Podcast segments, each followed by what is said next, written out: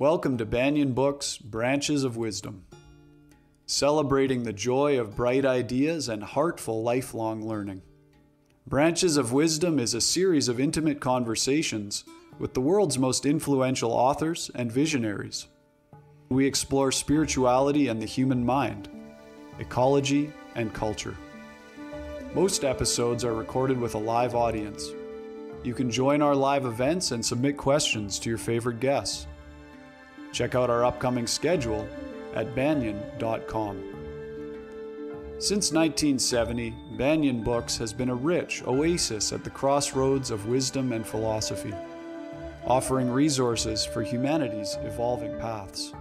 We're a locally owned, independent bookstore in the heart of Vancouver's Kitsilano neighborhood. Visit us in person or shop online at banyen.com. Please subscribe, follow, like, and leave your reviews for the podcast. And now, enjoy.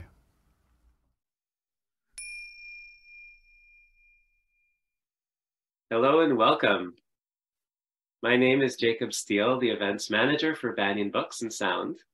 Today, we are delighted to be hosting Julia Cameron in conversation with Joel Fotinos on Julia's new book, Write for Life Creative Tools for Every Writer.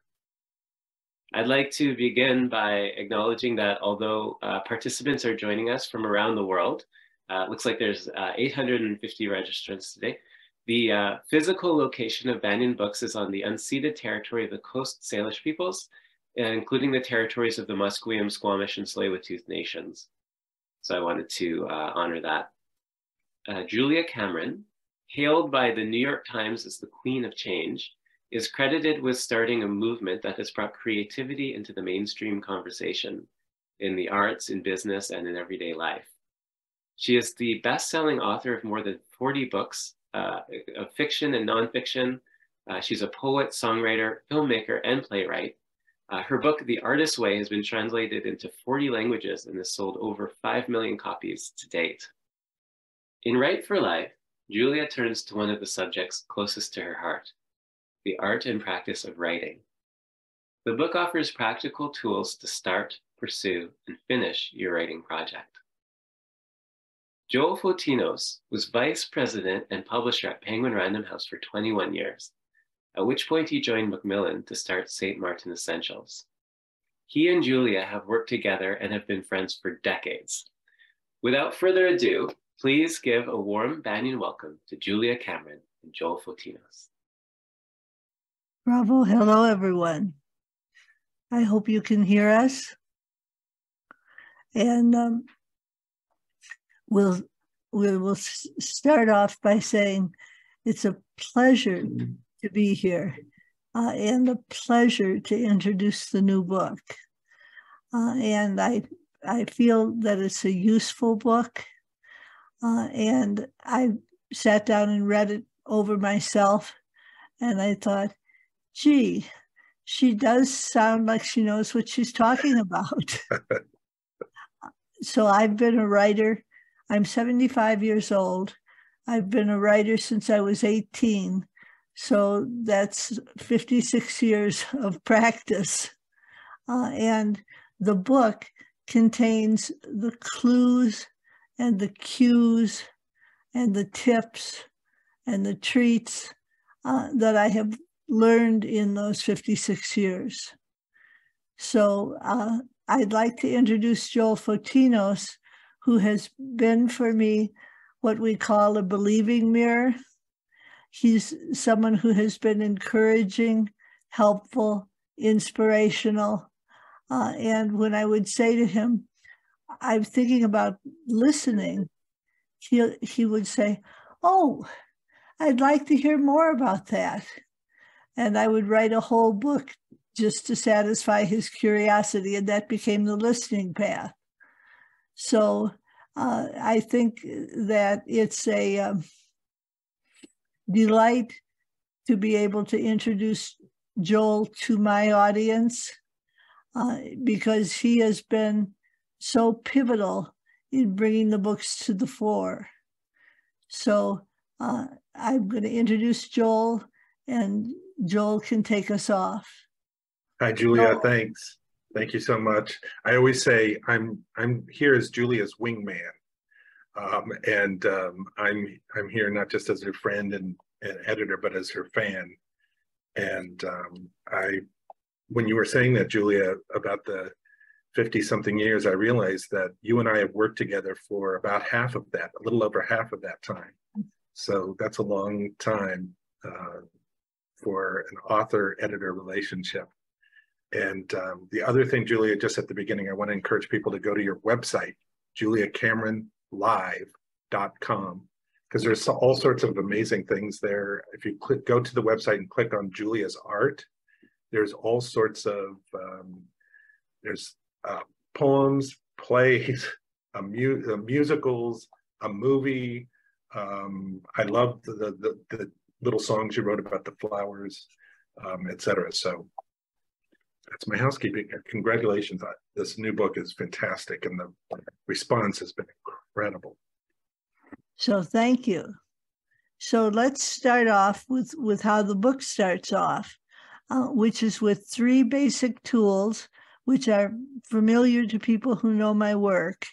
Uh, and it's a chapter called Priming the Pump.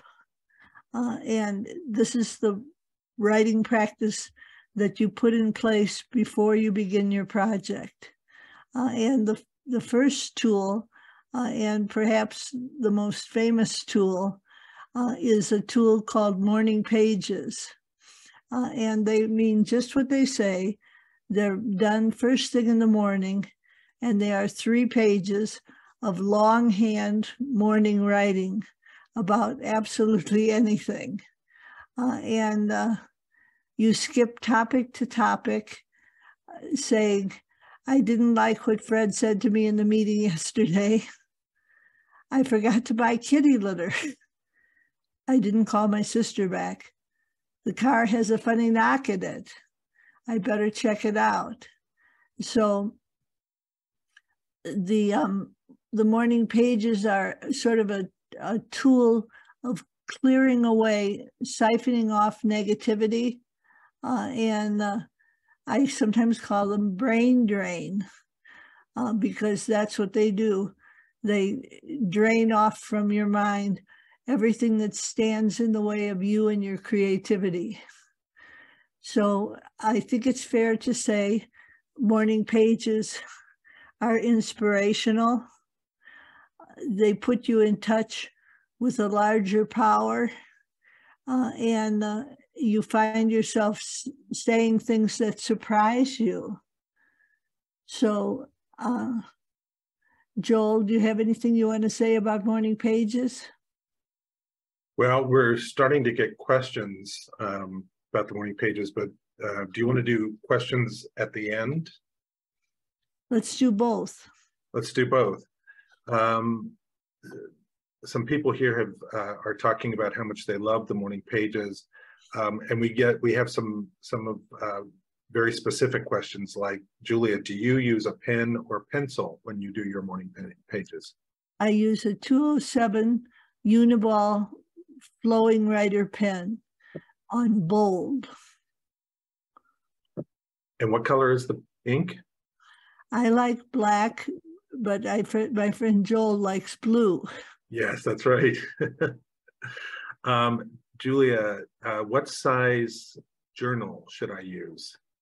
Well, this is where I say use eight and a half by 11, which is sort of a standard writing size. Uh, because if you use a smaller size, trying to be clever and saying, oh, I'll just write three pages, tiny, what I find is that you miniaturize your thoughts to match your format. So it's better to do eight and a half by 11, which gives you room to ruminate.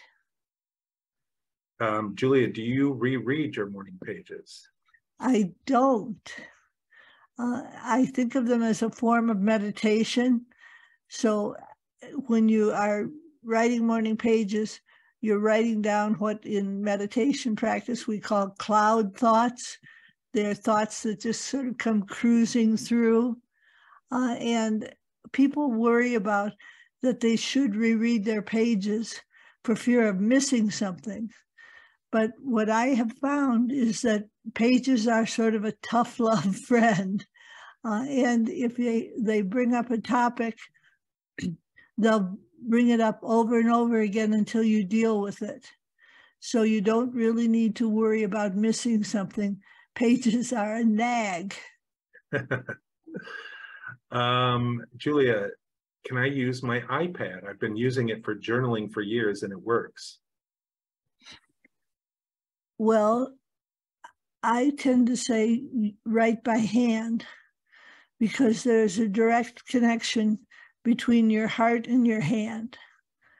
But if it's somebody saying, Can I use my iPad or I won't do them at all? I, I would say, Go ahead and use your iPad. Um, do you have any recommendations for people who have disabilities that impact their ability to write for longer than a few lines? Well, what I have found uh, is that dictation works. And you can, when you write morning pages, you're sort of dropping down the well uh, to an inner source of inspiration. Uh, and when you dictate, you close your eyes uh, and you drop down the well and you repeat what you hear. So I think dictation is a bona fide way to do pages. There, uh, a number of these are about uh, should they keep the morning pages or get rid of them? So that's going to answer several people's questions. Well, I used to save my morning pages faithfully because I was thinking, oh, if I ever do a memoir, I'm going to need to go back and read them. So I better save them. And then I was assigned a memoir. And what I found was that I didn't go back and read them at all. It was as if the fact of writing them down in the first place had made the events sort of indelible. So um, I, I think uh, the next question was, should I save them? Uh, well, a lot of people are asking, um, can they get rid of them? or do they need to save them? They can get rid of them. Because you do. And yes. I know I do for sure. You can burn them, fold them, shred them, mutilate them, bury them. I have an expression which says, okay, first cremate the pages, then worry about the body. um, advice for busy moms of multiple kids um, whose writing time is in between play dates and changing diapers? Well, it's better that you're doing them at all. Uh, and uh, I had a toddler when I started Morning Pages, uh, and I would get up and I would race to the page, uh, and I would get about three pages done before my daughter would wake up. But what I have found is that uh, sometimes people can't get up before their kids. So they need to do morning pages as soon as they can upon awakening. So it might be after you feed the kids breakfast and pack them off to school. And this person says that they're having a problem with their work schedule in the mornings. Can they do night pages instead of morning pages? Well, it's better to do pages at all, but it's better to do them in the morning because in the morning you're laying out a track, sort of a trajectory for the day at hand. Uh, and if you're doing them at night, you're reflecting on a day you've already had and you're powerless to change. But if it comes down to, I, I need to do them at night, uh, or I won't do them at all, then I would say, okay, do them at night, but know that you're not getting the full benefit. Yeah. I mean, the spirit of morning pages is to wake up and drain the brain. Yes. So if you do them at night, you've kind of missed that benefit you just said of starting your day off emptied of whatever it is. can I, is it okay to take breaks while writing the morning pages? Well, I think it's dangerous to take breaks because it drags out the amount of time it takes to write pages. So it's better to go straight to the page and write straight through for three pages. Uh, and taking breaks is what I call taking mental cigarette breaks and pausing and thinking, what should I say now? Uh, and I think you can drag your pages out to take a couple of hours if you're taking interruptions. Right. Somebody said, do you use prompts for your morning pages? I don't use prompts. I use what I call first thoughts. Uh, and first thoughts are the things that occur to you when you say, I think I'm going to write. Uh, and then you say, oh, it's cloudy outside. I think I'm going to be depressed today by the weather. Uh, and that prompt uh, takes a couple of sentences uh, and leads you into your next prioritized thinking, I think is the way I would put it. All right. Maybe just a couple more morning pages, and then we can do morning pages at the end. Um, there are many, many questions. Uh, does your morning pages affect what you are currently writing? Um, that's a good question. That I think is. I think morning pages clear the mind uh, and set you to writing your next project. Uh, but they don't affect it in the sense of shaping it uh, or giving it uh, structure. So you don't want to expect your morning pages to do more than just drain your brain. Um, somebody said that writing morning pages was a negative experience just in terms of actually doing it. How can you make more doing morning pages more positive? Well, I'm sorry that you had a negative experience doing them.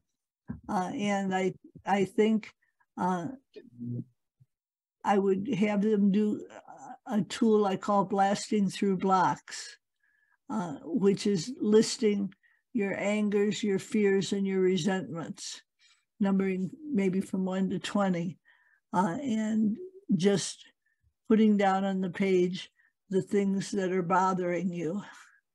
Uh, and that will sort of clear away. Uh, and um, I think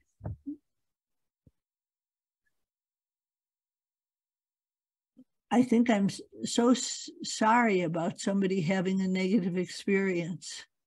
Uh, and I, I think uh, I think writing down your negativity doesn't perpetuate it. It sort of clears the air and allows you to ventilate. So um, I wouldn't be too concerned about negativity in the pages. And I would say keep an eye peeled for positivity. Uh, and you'll probably find that there's more of it than you think. That's great. That actually answers several other questions uh, of the same question. And just so people know, it's one side, one side, one side, not three pages both sides. That's come up a couple of times. Yes, you you want to write three pages, side, side, side. I don't want anybody trying to write six pages, side, side, side, side, side.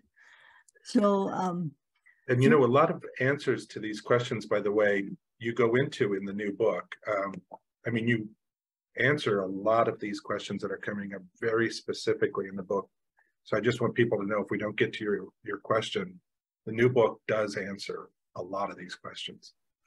Well, thank you. Yes, I had a um, podcast this week with two women who turned out to both be blocked writers.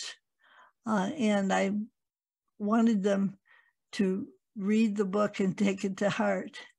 I think what I was trying to do with the book was to dismantle a lot of negative mythology that we have around writing. Uh, and uh, so we have things like grab time. We have a mythology that says if I had a year off eh, on sabbatical, then I would write a novel. Uh, and I found out that maybe if you had a year off, you wouldn't write a novel. But if you have 15 minutes during your day where you can dash to the page, those pages pile up and they do become a novel. Uh, I'm thinking now of an author named Scott Turow, who wrote a best selling book by writing on his commute in the morning. Uh, and uh, he just kept adding up pages uh, and not looking for a vast amounts of time, just grabbing the time that he had. Um, what size are the pages? Eight and a half by 11, which you mentioned. There's about four people asking if you keep a journal in addition to you writing morning pages.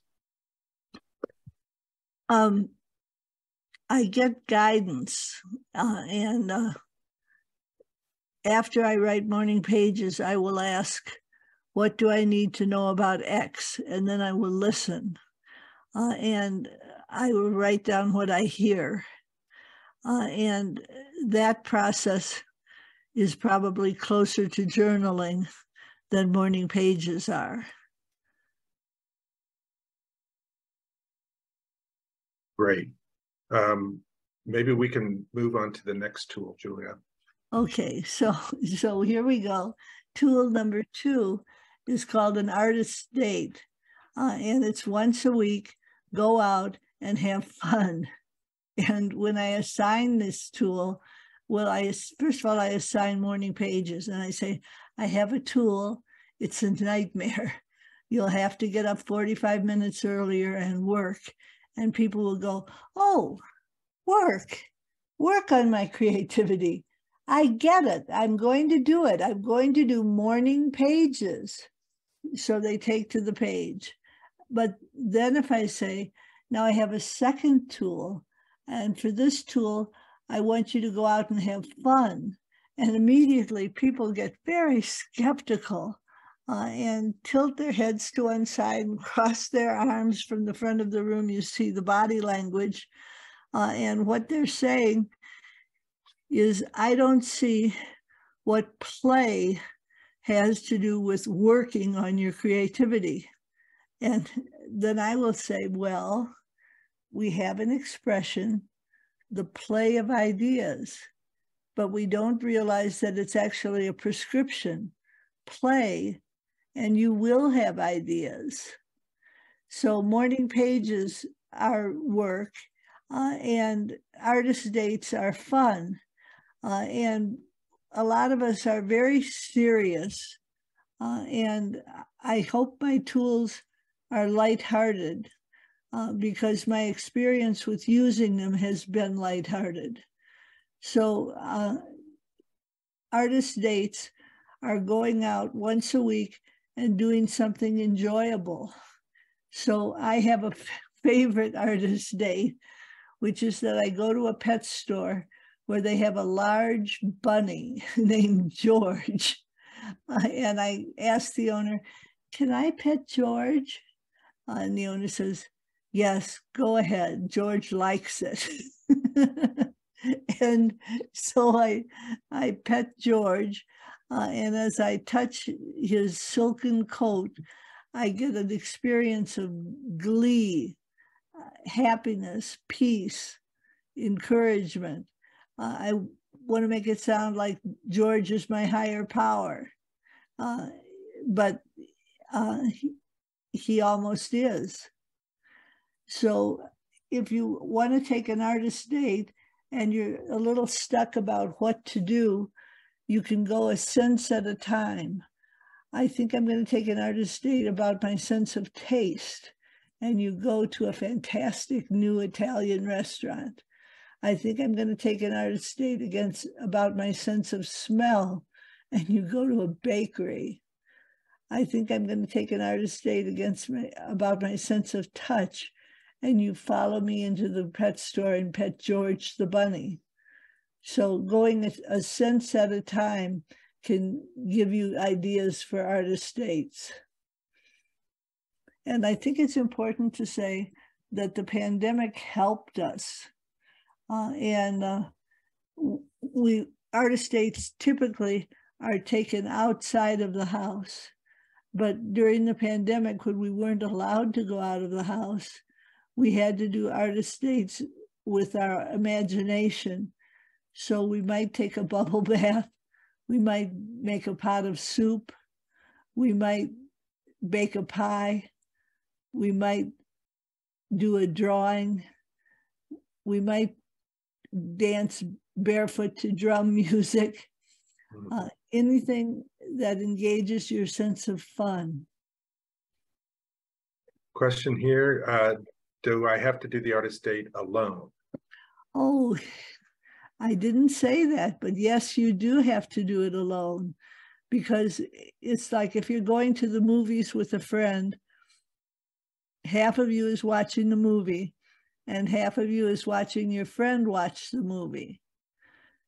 So artist dates are about watching your own consciousness and your own delight.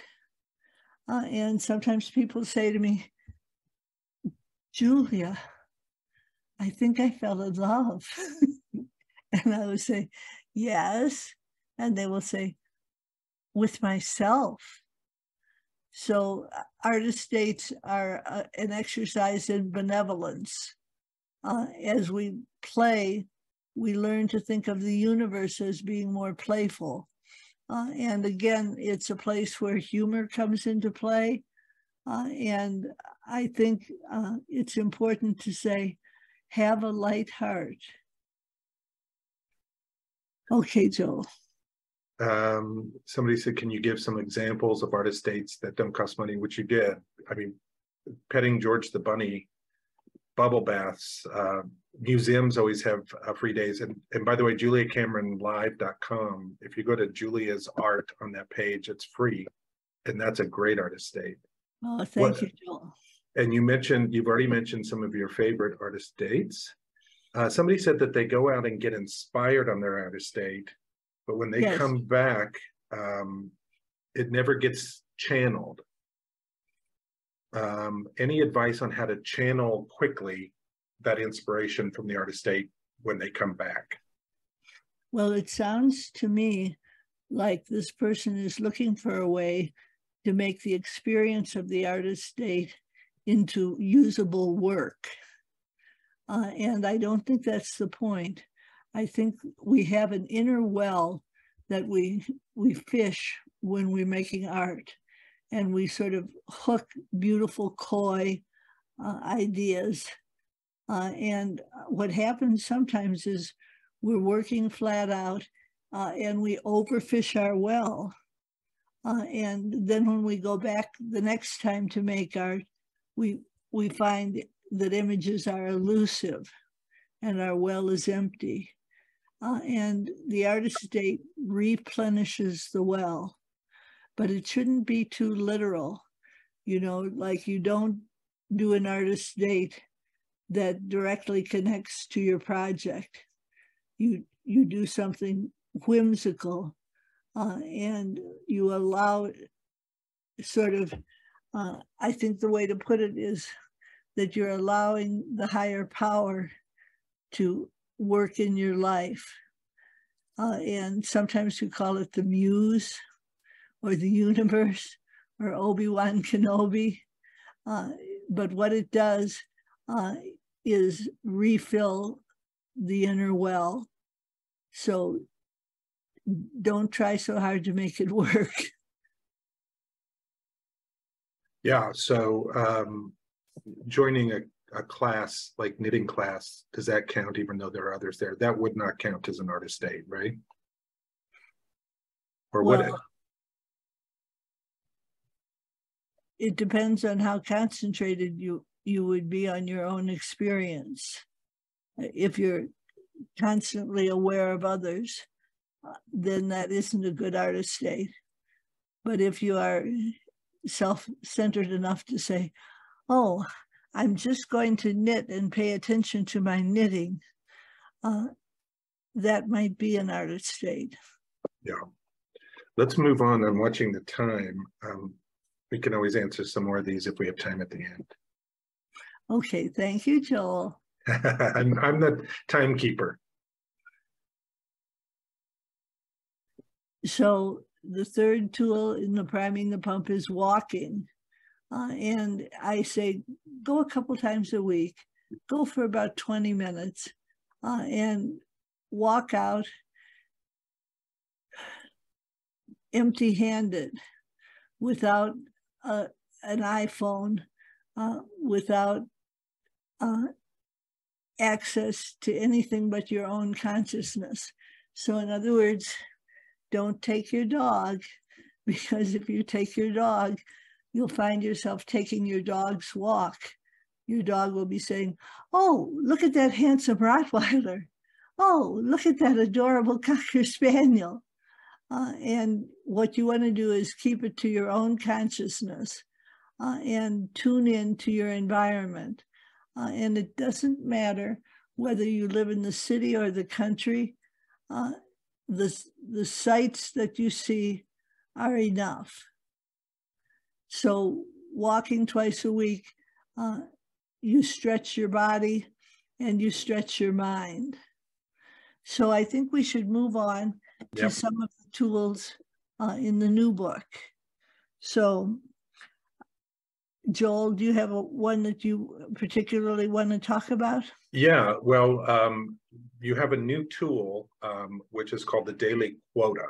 And that's like the fourth tool when you're using Write for Life. So maybe you can talk about that. Well, a daily quota is a small amount of writing that you commit yourself to doing daily.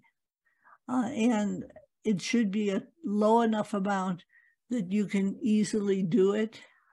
So uh, if I'm writing a screenplay, uh, it's maybe three pages. If I'm writing prose, which is more dense, it's maybe a page and a half or two. Uh, and what you do with your daily quota is you write it and you put it aside. Uh, and you don't write more than your daily quota. You you find yourself writing just your daily quota. Uh, and I, I think it's important to say that self-worth builds up by your, by your accountability to the quota. Uh, and you find yourself saying, oh, I've done two pages, four pages, six pages, eight pages. Uh, and I think we have a tendency to think, when we are looking at a project, oh, I need to be able to write it all at once. I need to be able to write it fast. Uh, and what I have found with the daily quota is that if you slow down, uh, your writing becomes richer. Your writing becomes something that you can count on. So um, so that's my scoop on daily quota. Yeah. Well, you also have a, another um, thing in the book, another tool in the book called writing stations, which I, I love. So, writing stations are places that you decide you're comfortable writing. So, um, I have four writing stations in my house. I live up a mountain in Santa Fe, uh, and uh, so I'm a little bit removed from civilization. So I have a library, which is a large square room, which you can hopefully see behind me. Uh, and uh, I, I write straightforward prose in the library. Then I have a writing station in my living room, which has a large plate glass window that stares out at the mountains. uh, and that's where I write more whimsically uh, and uh, expansively. So your writing station is a place where you think, oh, here's where I write. So it becomes sort of a um, a bribe to yourself. When you sit in the writing station, it triggers writing. Um, and you talk to um, people always say, well, I'm so busy. But when they buy Write for Life, they usually have a writing project, whether it's a book or a uh, screenplay or poetry or songs or something. But if they say, I'm so busy, you have a tool in there to help them just find bits of time to work on. Well, when we say I'm too busy, we mean I'm too busy to do it perfectly. So I have a tool which dismantles perfectionism. Uh, and it's a simple tool, but very powerful. And you're right, if I didn't have to do it perfectly, I'd. And then number two, if I didn't have to do it perfectly, I'd. Number three, if I didn't have to do it perfectly, I'd. Uh, and you fill into 10.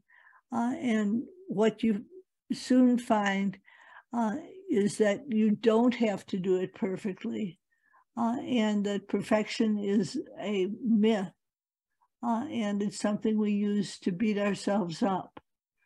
So, by dismantling perfectionism, you're able to get to the page. Yeah. This book, by the way, is packed with so many practical tips about getting started, finishing, procrastination, um, everything you could think of. Several questions here basically are about when you do your daily quota, can you edit as you go along? So the answer is don't do that. Uh, you're trying to do something that I call laying track. Uh, and laying track is left over from our days as a continent that needed railroads. Uh, and every day the crew would have a certain number of miles that they had to lay track. So I, I'm asking you to lay track uh, and to not rewrite, not polish, not obsess, to simply lay the track down every day, meet your daily quota, and move on. Uh, and what I find uh, is that drafts that are done this way come out interesting, original. Uh, and um, I want to talk a little bit about the idea of originality. We have a mythology that says if I'm going to write, I have to write better than anyone else has ever written uh, and we have a spirit of competition uh, with other writers. Uh, and what I have found uh, is that it's not, quote, originality that makes you resonate with the piece. It's if the piece is heartfelt enough. So I think um,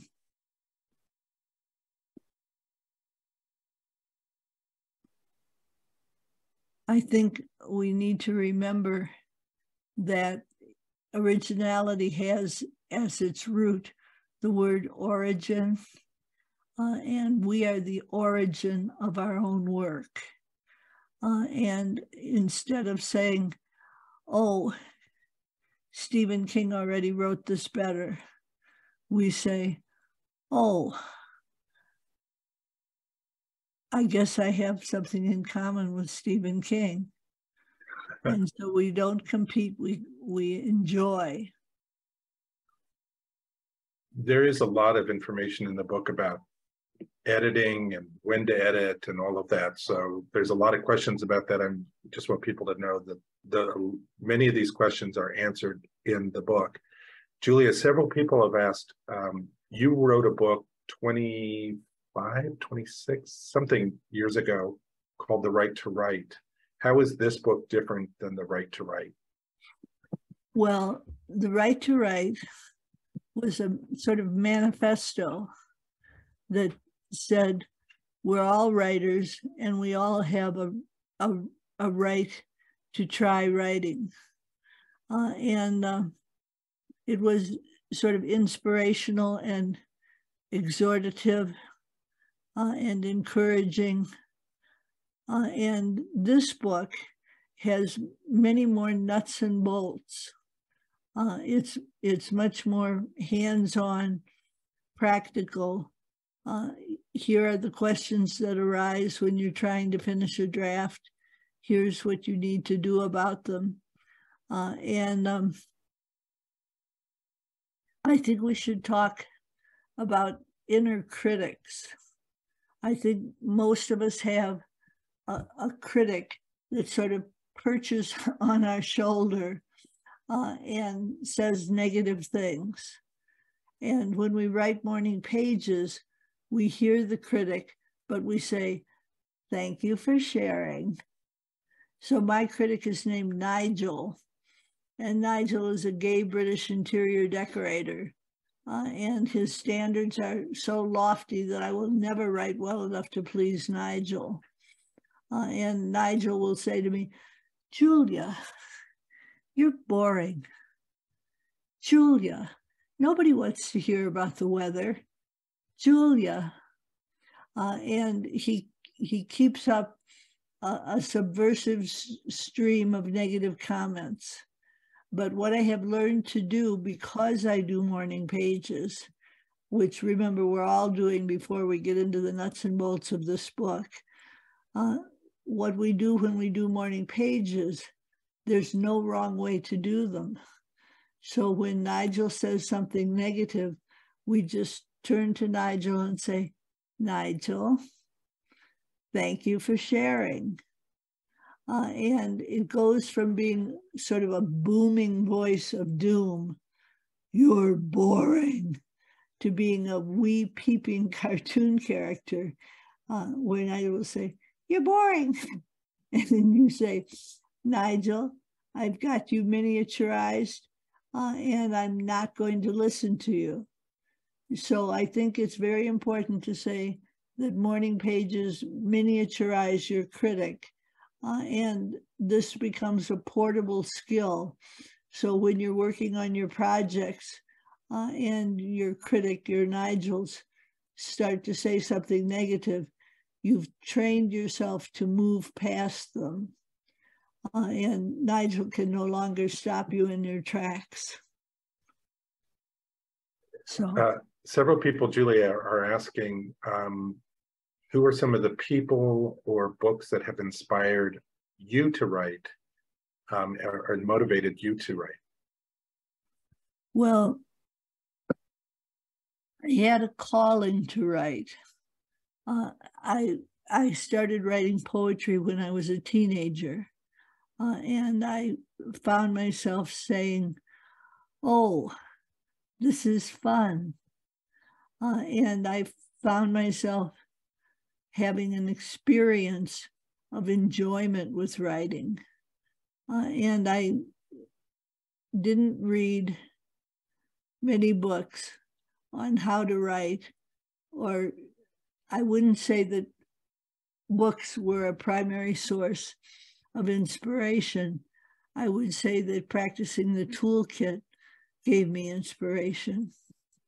So, but I want to single out one book uh, that belongs to a friend of mine, Natalie Goldberg. Uh, and she wrote a book called Writing Down the Bones. Uh, and in it, she talks about writing practice and just keep your hand moving across the page. Uh, and I found uh, that Natalie and I had many similar experiences with moving our hand across the page and becoming inspired. Um, Julia, somebody said this ties in a little bit to your Stephen King answer, but they when they think about their writing, they think about the flood of writing that's already out there and how this person's writing may be meaningless or that they're not sharing anything new. So what's the point? How do you combat that? So this is where I sound like a fanatic. Uh, and I say, please do morning pages. Please do morning pages because when you do morning pages, you become interested in your own process. Uh, and they are sort of a witness to your life. Uh, and I think that thinking about the odds is a drink of emotional poison. Uh, and I, I think taking your eyes off of everybody else and putting them onto yourself uh, gives you strength. So I have an expression treating yourself like a precious object will make you strong. So I think treating yourself like a precious object means that you don't compare yourself negatively to others. You find yourself saying, Oh, I had a good time on my art estate. And you find yourself filling the well. So I hope that answers the question. Uh, That's great. Um, Julie, I don't think you've talked about um, another one of your great ideas in this book, which is called Lowering the Bar. Well, all right, we have an idea that to be writers, we need to sort of flog ourselves forward, uh, that writing takes a great deal of discipline, uh, and that it's hard. Uh, and I, I think uh, we carry this over to the rest of our life and we say, what do I need to do today? Uh, and we maybe make a to-do list. Uh, and lowering the bar means taking your to-do list and chopping it in half and saying, I will do half of this today. Uh, and if you set your daily quota low enough, uh, when you lower the bar, your imagination will say, Oh, I can write a little bit today, uh, and you'll write. So I think uh, lowering the bar uh, is an act of kindliness to yourself, uh, and I I think uh, that the book encourages you to be kind. This is, um, I think this is the first time we've gotten this question. Do you, or I have anyway, you probably, do you do morning pages and daily quota seven days a week or five days a week like a job? I think that's a good question. Well, I do it every day. So that's seven days a week. Because what happens if you pause uh, is that you panic and you take two days off, and then it's difficult to get started again. So I think it's better for you to try and do it every day. I love the idea, Julie, that you you say in in the book that this book, the new book, Write for Life, is really a love letter to writing and to writers. And can you talk a little bit more about that? Because I think it really talk it really goes to the heart of why you wrote this book and why it's so beneficial for people who read it and use the program. Well, I think it seeks to dismantle a, a lot of the negative mythology. If I had enough time, then I would be a writer. If I had uh, enough discipline, then I would be a writer. If I had enough focused concentration, that I would be a writer. Uh, and uh, it says, actually, you only need to do a little bit to be to be a writer. Uh, and um, I, I think I've lost the train of thought about um, a love letter to writers and to writing and your you know the seed of where this book came from with that as that love letter Well, I love other writers. I love to write. Uh, and I'm always sorry when I hear how painful people are making writing. Uh, and I thought I would try and write a book that said, let us coax you into writing. Let us use bribes, uh, which people sometimes think bribes are cheating. But I have found that my writer is easily bribed. So I would say, if I finish this essay on vulnerability, I'll take you out for a piece of cherry pie. and so this book was written on cherry pie and soy chai lattes. uh, and um, I I think it's a love letter to writers tenderheartedly, trying to say to them, don't make it so hard, sweetheart. Make it a little bit easier. Uh, and so uh, I I devote a lot of the book toward laying track, grabbing time, having the courage to put down our first thoughts instead of waiting to be brilliant later. Uh, perfectionism gets dismantled. Yes. Um, so, gosh, there's so many of these questions that are directly answered right in the book and also in the artist's way, the original book as well. If you already have for people who have that. Um, what, how does your how does um, your morning pages and your daily quota change when you're traveling? Well, it becomes more difficult. Uh, and uh, so this is why I have experience with what it's like writing the pages late in the day. Uh, when I'm traveling, uh, I I try and get up early enough to write morning pages, but if I don't get them completely done, I take them with me, uh, and then I write them in air, airports, uh, and I write them in strange hotel rooms. Uh, and I, I think the ideal is to keep them in place no matter what. Uh, and that's what I try to do. A number of questions about procrastination specifically. What advice you have for the for people who procrastinate? Well, this is where we use blasting through blocks, the tool that says write down your angers, your fears, your resentments about the project at hand. Uh, and then hopefully you you can share your your list of negatives with someone who is for you a believing mirror. A believing mirror is somebody who's encouraging, uh, hopeful, uh, fond of you, fond of writing. Uh, and uh, you just read them the list and they don't need to fix anything. They just need to listen. Uh, and what happens with blasting through blocks is that then you find you can go to the page. So it's a very simple, straightforward tool but it's very powerful.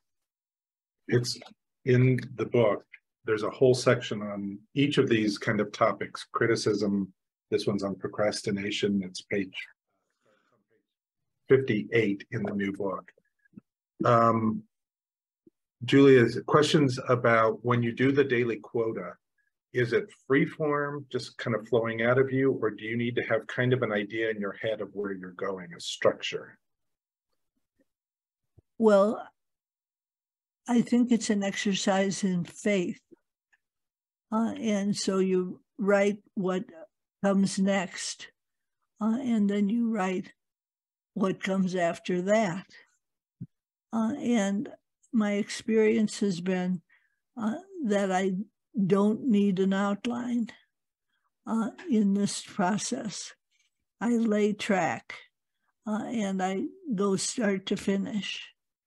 Uh, and then there's a section in the book about how to move from a first draft to a second draft to a third draft to a polish.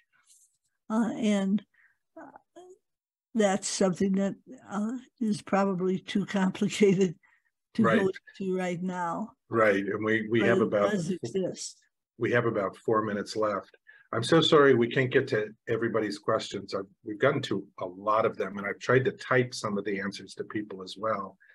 Um, uh, this one, um, this is a, I mean, most of the questions often are about morning pages or many of them, morning pages and meditation. Mm -hmm. should you do um are morning pages like a meditation or should and can you do morning pages before or after meditation Okay, morning pages are a form of meditation. Uh, but you do them first, uh, and then you move into your sitting meditation.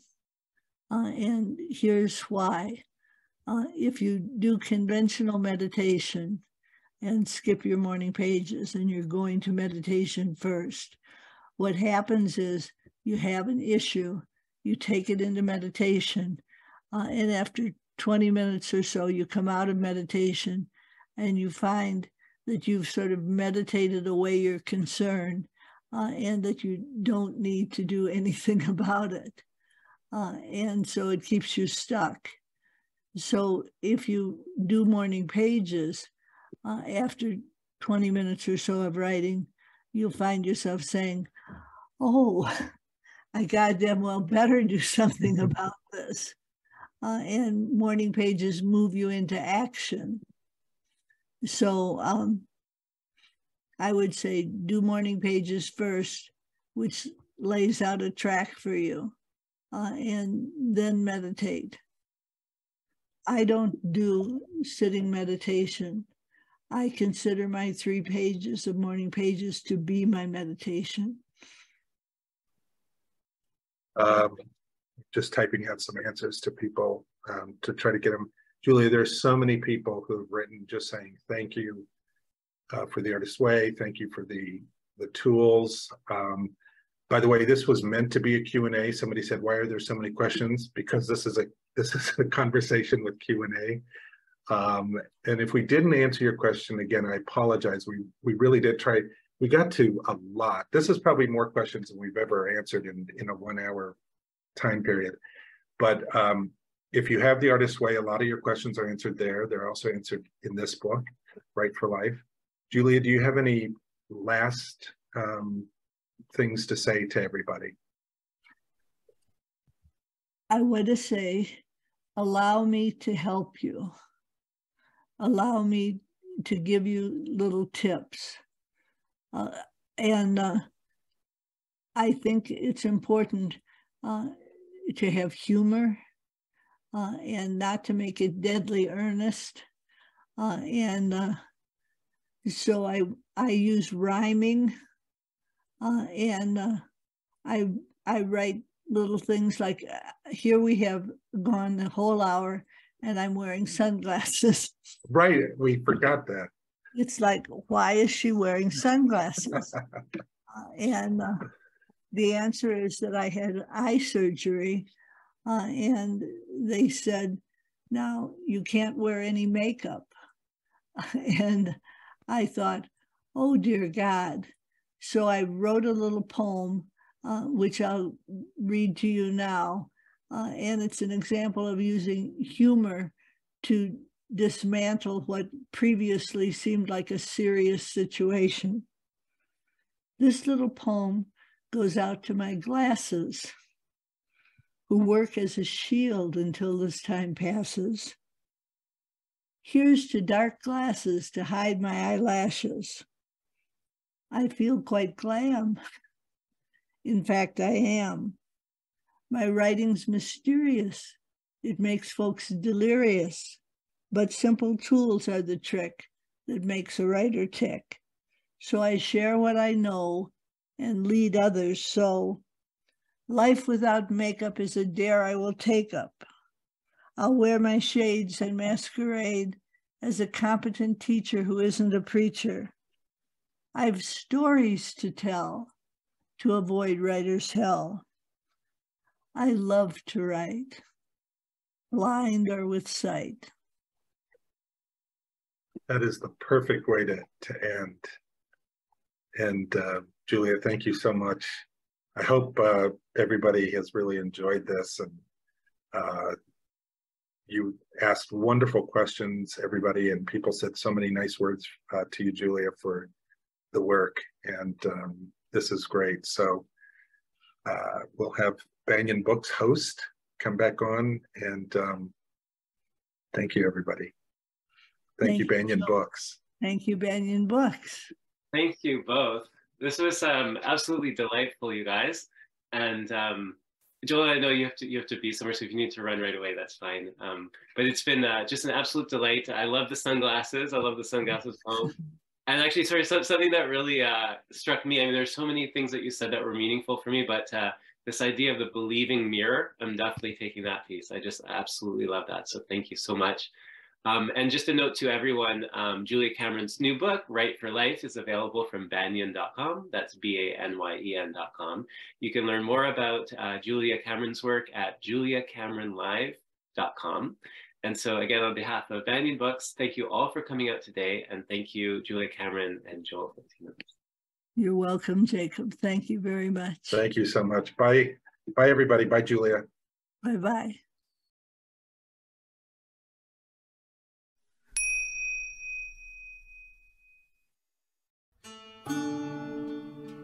Thanks for joining us for Branches of Wisdom, a podcast of Banyen Books and Sound, Canada's spiritual and healing resource since 1970.